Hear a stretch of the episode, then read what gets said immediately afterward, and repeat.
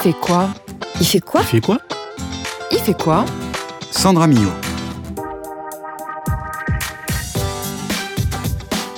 Bonjour à toutes et à tous, bienvenue dans ce nouveau numéro de l'émission Il fait quoi, le magazine de l'Institut français de l'éducation. Aujourd'hui, nous allons aborder la question douloureuse du décrochage enseignant suite à la parution d'un dossier de veille rédigé par Peggy Neuville, chargée d'études au service veille et analyse de l'IFE. Elle discutera avec Laurent Butler, ancien professeur de mathématiques reconverti dans l'analyse de données. Puis Sébastien Boudin nous fera part de son nouveau coup de cœur EAC pour le dispositif Un violon dans mon école. Mais retrouvons d'abord Claire Jordanengo, qui nous propose un ouvrage produit par un prêtre lyonnais du XVIIe siècle. Bonjour Claire. Bonjour Sandra. Eh bien, aujourd'hui, en cherchant dans les fonds, je suis tombée sur un ouvrage pas très visuel parce que la reliure est assez neuve, mais qui a été écrit par un de ces précurseurs de l'éducation qui sont aujourd'hui euh, complètement tombés dans l'oubli, Messire Charles Démia, comme il est dit dans le titre. Oui, alors on peut comprendre qu'il soit tombé dans l'oubli parce qu'il a l'air très ancien ce livre. Les écrits datent de 1685 et le titre, euh, Fleurbon, son titre ancien, Règlement pour les écoles de la ville et diocèse de Lyon. Et donc il a été écrit par ce fameux Charles Démia, mais en fait c'est pas son premier livre, c'est pas celui qu'il a fait connaître nationalement, qui sont ses remontrances qui ont d'ailleurs été réimprimées dans la deuxième partie de, de notre ouvrage. Mais qui était donc ce Charles Démia Alors c'est un local, hein, il est né à Bourg-en-Bresse en 1637, il est mort à Lyon euh, à 52 ans, donc en 1689. Il a fait ses études dans ces villes, il est monté à Paris, il est devenu prêtre et puis il est redescendu dans le diocèse de Lyon où il est devenu visiteur. Un visiteur c'est quelqu'un qui visite les différentes paroisses, etc. Et se rendant compte quand même de l'extrême pauvreté qui pouvait euh, régner euh, dans cette région, il a préconisé comme lutte contre cette pauvreté la création d'écoles, notamment d'écoles pour les pauvres. D'où ces fameuses remontrances là qui sont réimprimées à la fin, où il demande euh, en fait aux, aux, consuls et aux édiles de l'époque de, de, verser une subvention pour pouvoir ouvrir et entretenir euh, des écoles pour les pauvres. Et comme il s'est très bien débrouillé, il en a d'abord ouvert deux et au bout de quelques années cinq. Également ensuite des écoles pour les filles, toujours gratuites. Et pareil, à la fin de sa vie, il y en avait six. Il s'occupe également de former les maîtres et les maîtresses.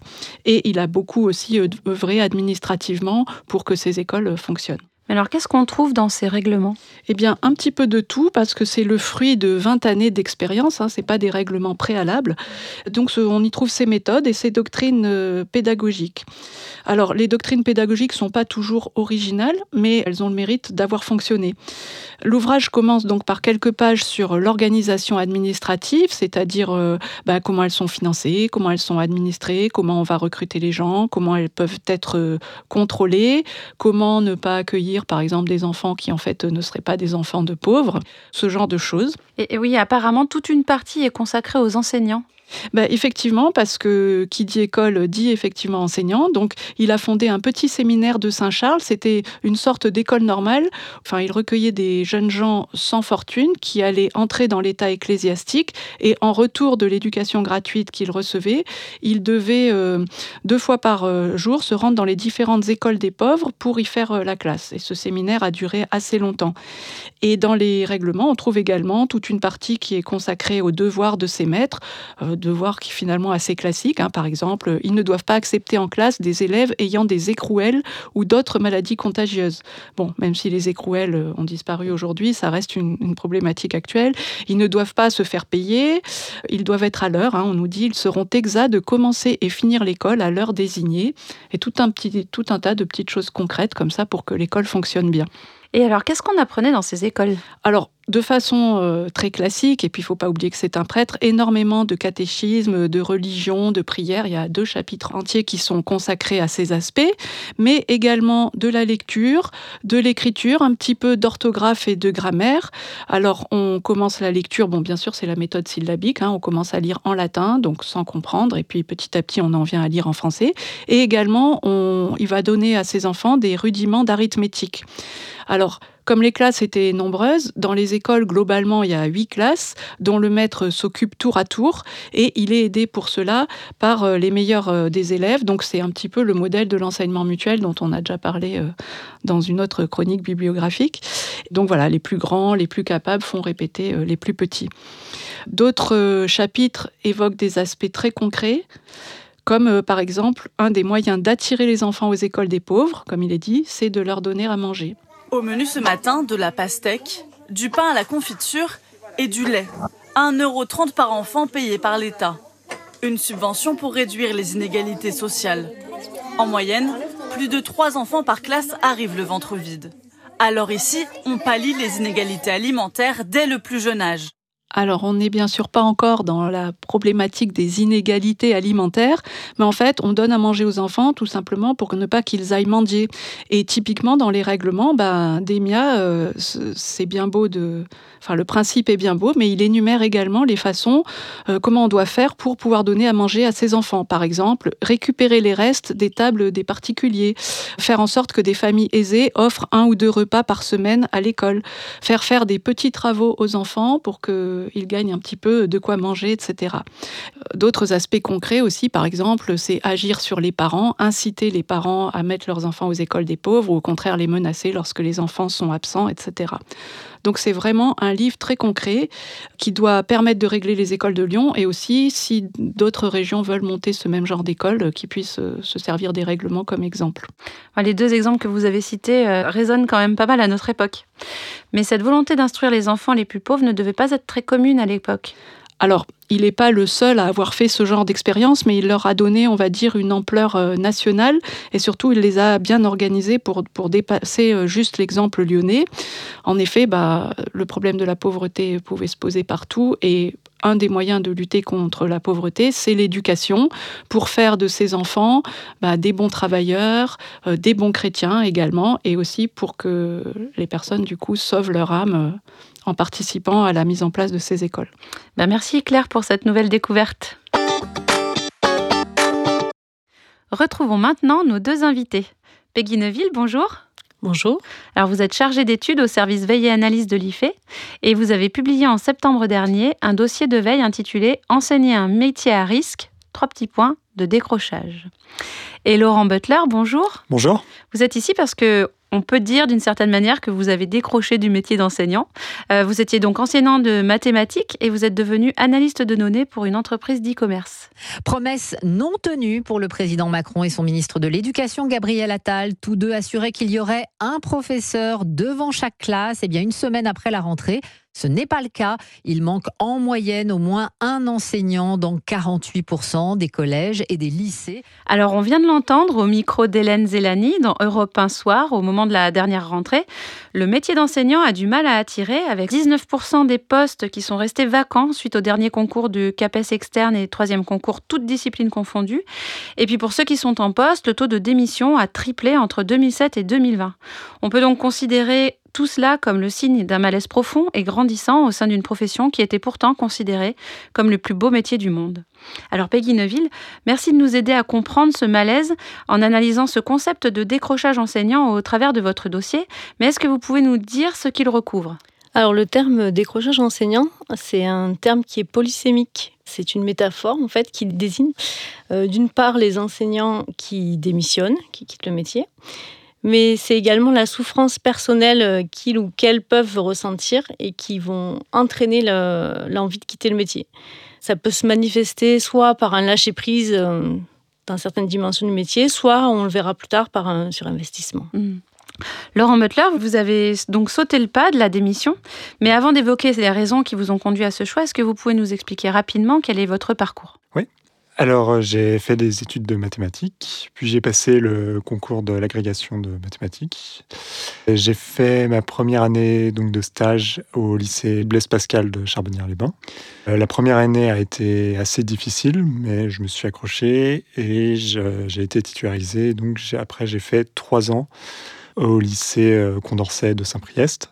Les années ont été plus faciles, mais j'ai quand même senti une érosion au fur et à mesure du temps j'ai décidé de démissionner. Tout allait bien, vraiment, j'étais content euh, de ma situation, de l'établissement où j'étais, de mon rapport aux élèves, aux collègues. Et euh, il y a eu euh, la réforme du lycée de 2019. Et en fait, je voyais autour de moi des collègues littéralement pleurer dans les couloirs en salle des professeurs à cause de la charge de travail, de la perte de sens du métier, à cause de notre rapport à la hiérarchie. Et ce milieu un peu idyllique où j'étais content d'avoir enfin obtenu mon, poste en lycée, bah, je voyais que ça s'écroulait petit à petit. Évaluation à répétition qui épuise les profs, contrôle continu qui abîme le lien avec les élèves. Pour lui, l'école devient un lieu où l'on forme de futurs salariés plus que des citoyens en devenir.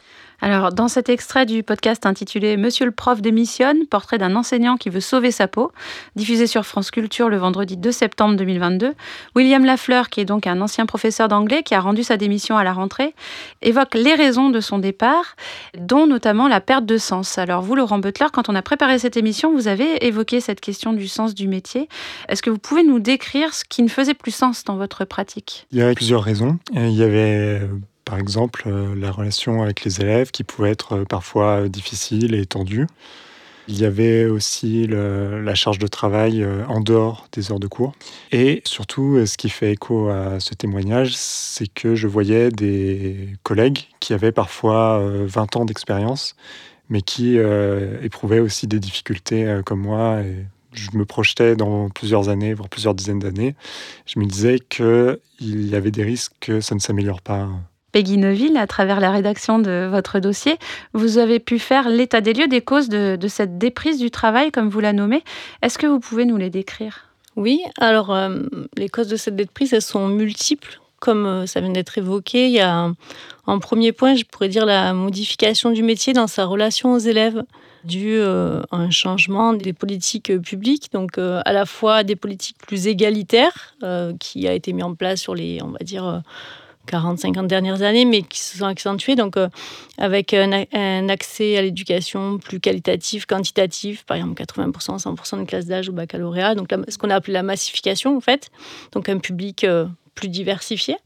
Et aussi une politique euh, plus équitable avec toutes les politiques d'inclusion des 20 dernières années avec euh, donc des parcours, des profils, des élèves euh, avec différentes formes de handicap, etc., qui sont euh, maintenant, qui font maintenant partie en fait du public scolaire ordinaire.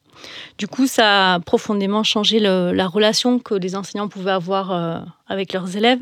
C'est plus un enseignant qui fait cours face à un groupe d'élèves, qui connaît les codes de l'école, etc. On a un public beaucoup plus diversifié. Et euh, ce qui fait que du coup les relations sont plus complexes, plus difficiles et vont demander des compétences nouvelles et un vrai changement dans les pratiques, dans la façon de faire cours.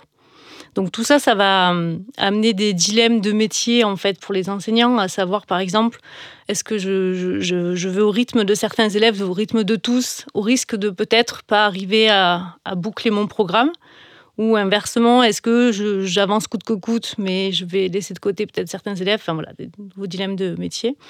Donc ça, c'est le premier point, je dirais, la, relation vraiment euh, plus difficile, plus complexe, en tout cas avec les élèves.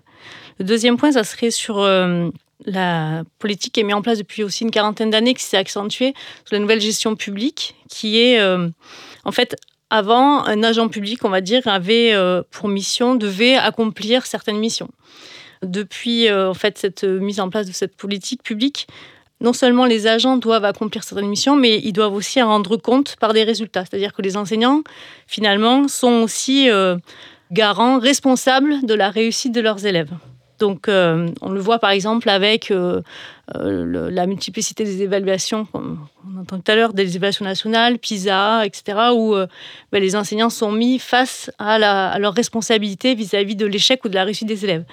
Et l'ensemble, en fait, finalement, de ces deux euh, causes, on va dire, font que ben, les, enseignants se trouvent face à des injonctions qui peuvent juger comme euh, contradictoires ou impossibles et euh, se retrouver finalement plus savoir ce que c'est le sens du métier en fait, avoir des difficultés dans les repères et se retrouver face à deux types de réactions, soit un désengagement en disant ben, de toute façon j'arriverai pas à à, tout faire, euh, à, faire en sorte que tous mes élèves réussissent, etc.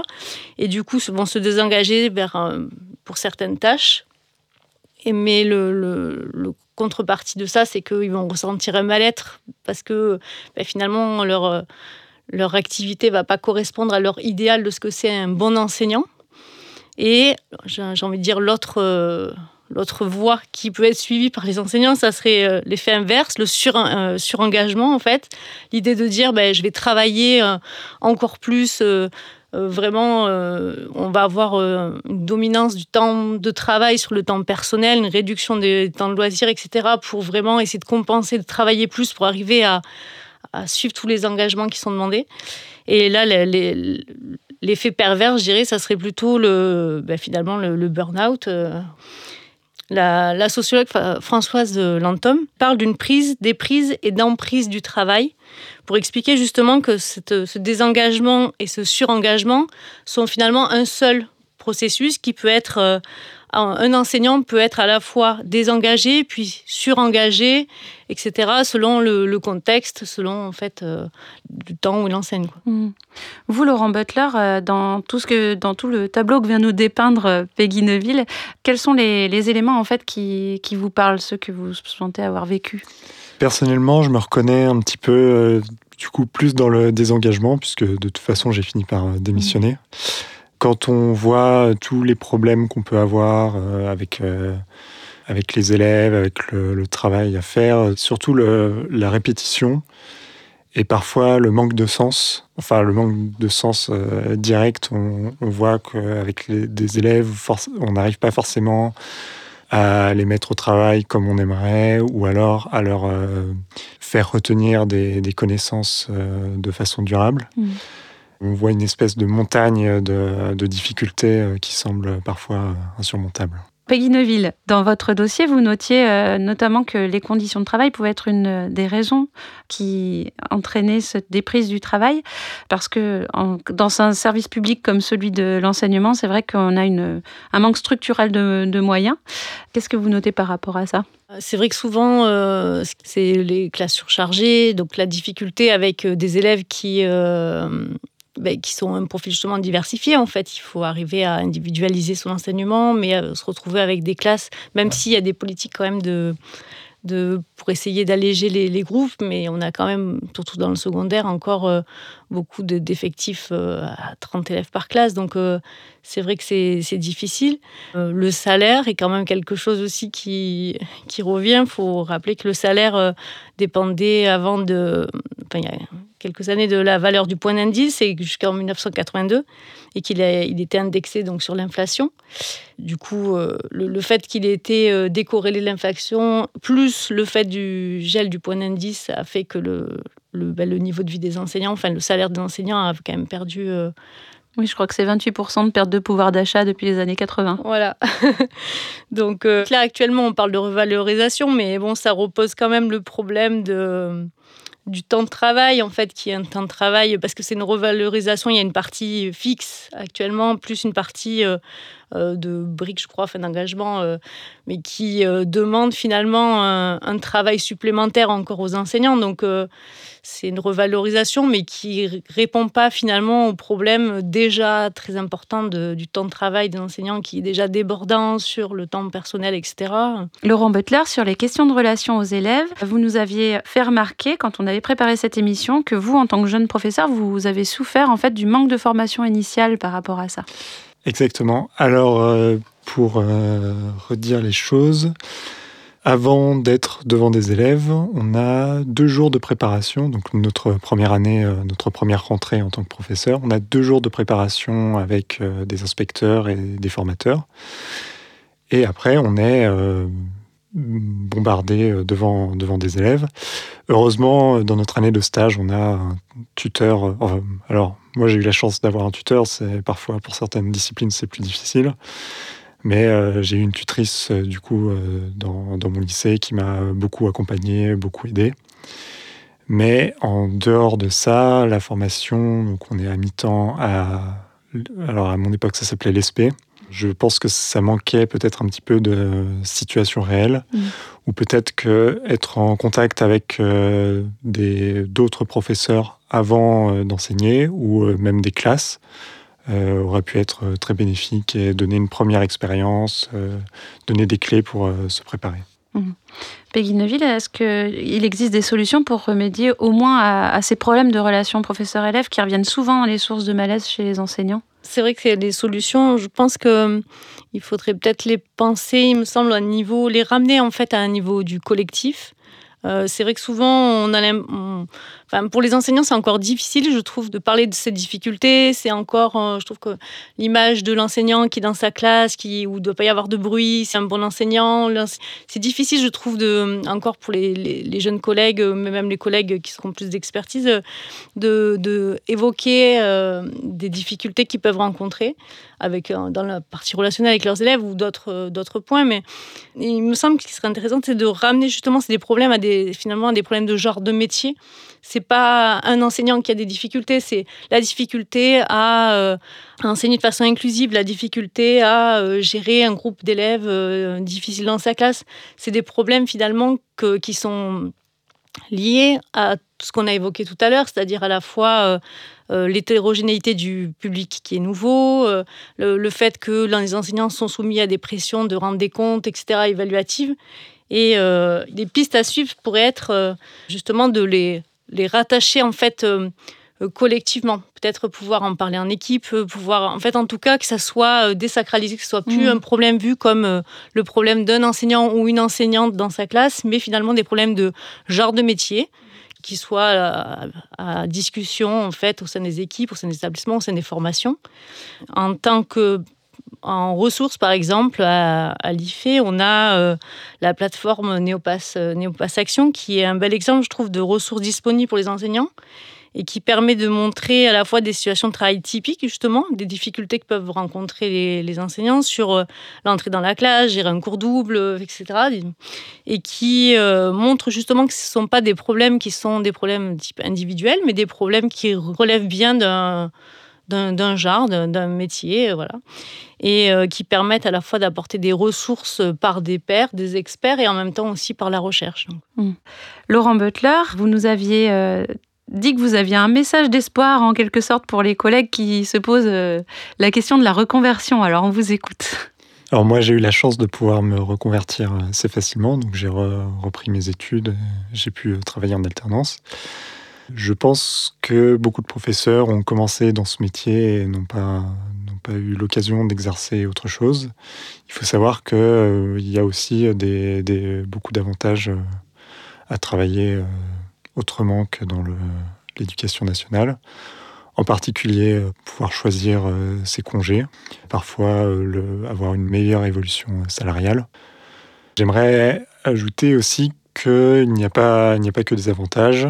Je, je trouve qu'il y avait beaucoup d'avantages aussi à travailler dans l'éducation nationale avoir un métier qui euh, globalement a du sens, même si euh, parfois en sortant d'une heure euh, de cours particulièrement difficile, ça pouvait être difficile de, comprendre ce sens.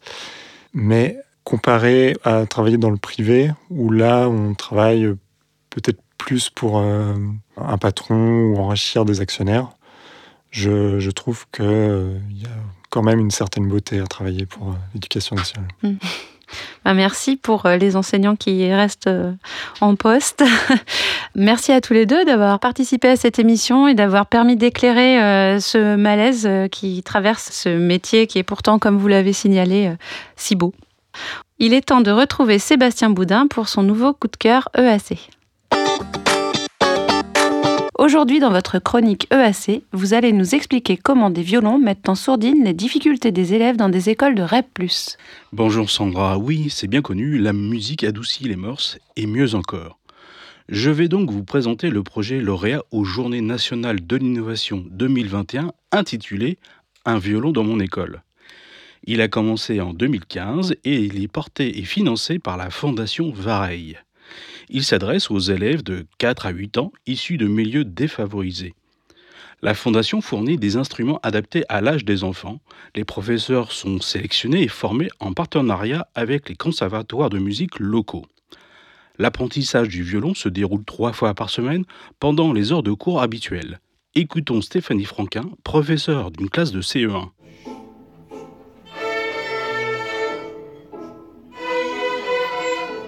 C'est organisé sur trois créneaux. Donc, il y a un créneau de 45 minutes chaque semaine en classe entière où le professeur de violon euh, est maître du jeu, c'est lui qui fait le, cours de violon, mais les professeurs des écoles participent et ils peuvent euh, utiliser un violon qui leur est prêté également par la Fondation Marraine. Et ensuite, il y a deux euh, créneaux d'une demi-heure où les élèves sont seuls en petit groupe avec le professeur de violon et c'est organisé en atelier tournant au sein de la classe. Le talent de ces jeunes virtuoses s'exprime et le violon résonne dans les autres apprentissages, comme le constate Stéphanie Franquin. Euh, je trouve que déjà, tout d'abord, au niveau langagier, ça aide énormément les enfants. Quand le projet violon est intégré à la littérature, est intégré à la poésie, est intégré à la sortie scolaire, ça, c'est très enrichissant. Au niveau des mathématiques, euh, ben, par exemple, les cordes, elles sont parallèles. Donc, on peut travailler la géométrie. Au lieu de parler de, rails d'un train, on parle des cordes du violon. Et l'archer, il se place perpendiculairement aux cordes. Voilà. Et, comme je participe euh, activement dans la classe en jouant du violon avec les enfants, ben, ça crée une très bonne relation également parce qu'ils me voient sur un autre jour. Parce que moi, je ne suis pas musicienne, donc parfois, je peux aussi être en difficulté. Et on a tous sa place. Et on peut tous avoir une difficulté et on avance ensemble. Le but principal de ce dispositif n'est pas seulement l'accès à la culture. Il vise avant tout le développement des compétences scolaires des enfants et aussi à prouver l'influence de la pratique musicale sur leur développement cognitif. Depuis 2019, une étude est menée par une équipe du CNRS et de Sciences Po. Julie Pereira, doctorante, nous donne quelques résultats sur l'étude en cours. Pour ce qui concerne un violon dans mon école, donc on a des résultats consolidés sur la fin de maternelle. Et donc en maternelle, on observe que ça a effectivement un effet positif significatif sur euh, certaines compétences étudiées à l'école, notamment euh, l'appréhension du geste d'écriture, qui en fait est développé via euh, l'entraînement de la motricité fine dans la pratique du violon, et également une certaine sensibilité plus accrue à l'écrit, parce que les enfants sont initiés à la lecture de partitions simplifiées, donc c'est-à-dire qu'ils ils apprennent à associer un signe, une couleur à un son. Mhm. Donc c'est voilà, c'est un peu le mécanisme de la lecture qui se met en place. Par contre, sur le primaire, alors c'est encore, on est en train de travailler dessus, c'est, c'est pas tout à fait consolidé, mais il semblerait que ces résultats positifs euh, disparaissent, voire deviennent négatifs dans le cas des élèves qu'on suit au niveau des évaluations nationales de CP. Et l'hypothèse de travail à ce stade, c'est qu'en fait, les cours de violon prennent quand même un temps assez conséquent sur euh, la semaine scolaire, puisqu'ils prennent deux heures sur 24. Mmh. Et perturbent un petit peu euh, l'organisation de la classe qui est beaucoup plus structurée en CP avec euh, ce qu'on pourrait appeler des cours magistraux au lieu de petits ateliers qu'on a en maternelle et qui tournent. Cette étude est unique par son ampleur et sa durée, car elle suit 1200 violonistes sur les 4 ans de participation, et la Fondation Vareille communiquera les résultats à la fin de l'année 2024. Depuis un an, l'Académie de Versailles s'est inspirée du dispositif Un violon dans mon école pour l'appliquer dans 39 écoles en REP+. Pour Hélène Vareille, directrice de la Fondation, l'exemple du Val d'Oise ouvre la voie du passage de l'expérimentation à un déploiement à grande échelle. Nous, notre vision, et on avait été d'ailleurs très clair avec l'éducation nationale depuis le début, c'est de leur dire, bah, écoutez, on a déployé un projet, et on leur a toujours dit, ce qu'on veut, euh, finalement, c'est vous donner tous les éléments euh, de fonctionnement, euh, de résultats obtenus pour que, en tant qu'autorité publique détentrice du pouvoir de dire je fais ou je fais pas, vous disiez oui, eh ben, on devrait poursuivre et étendre beaucoup plus largement. Et c'est vrai que chaque fois qu'on a voulu faire une étape de développement, nous, on a toujours fait parler des enseignants. Euh, on, organise des journées d'ateliers où ils sont entre eux, où ils parlent aussi des difficultés qu'ils peuvent avoir à mettre en place le projet, mais c'est eux qui le font. Donc, c'était vraiment un choix euh, de, de démarrer là euh, où on pense que ça peut vraiment apporter quelque chose. Puis, accessoirement, de toute façon, les élèves les plus défavorisés, ils sont à l'éducation nationale, ils ne sont pas ailleurs. Merci Sébastien. Si vous souhaitez approfondir cette thématique, je vous propose d'écouter l'interview complète de Julie Pereira et de Rémi Desliper dans notre hors-série 69 sur les élèves défavorisés, quel accès aux arts et à la culture.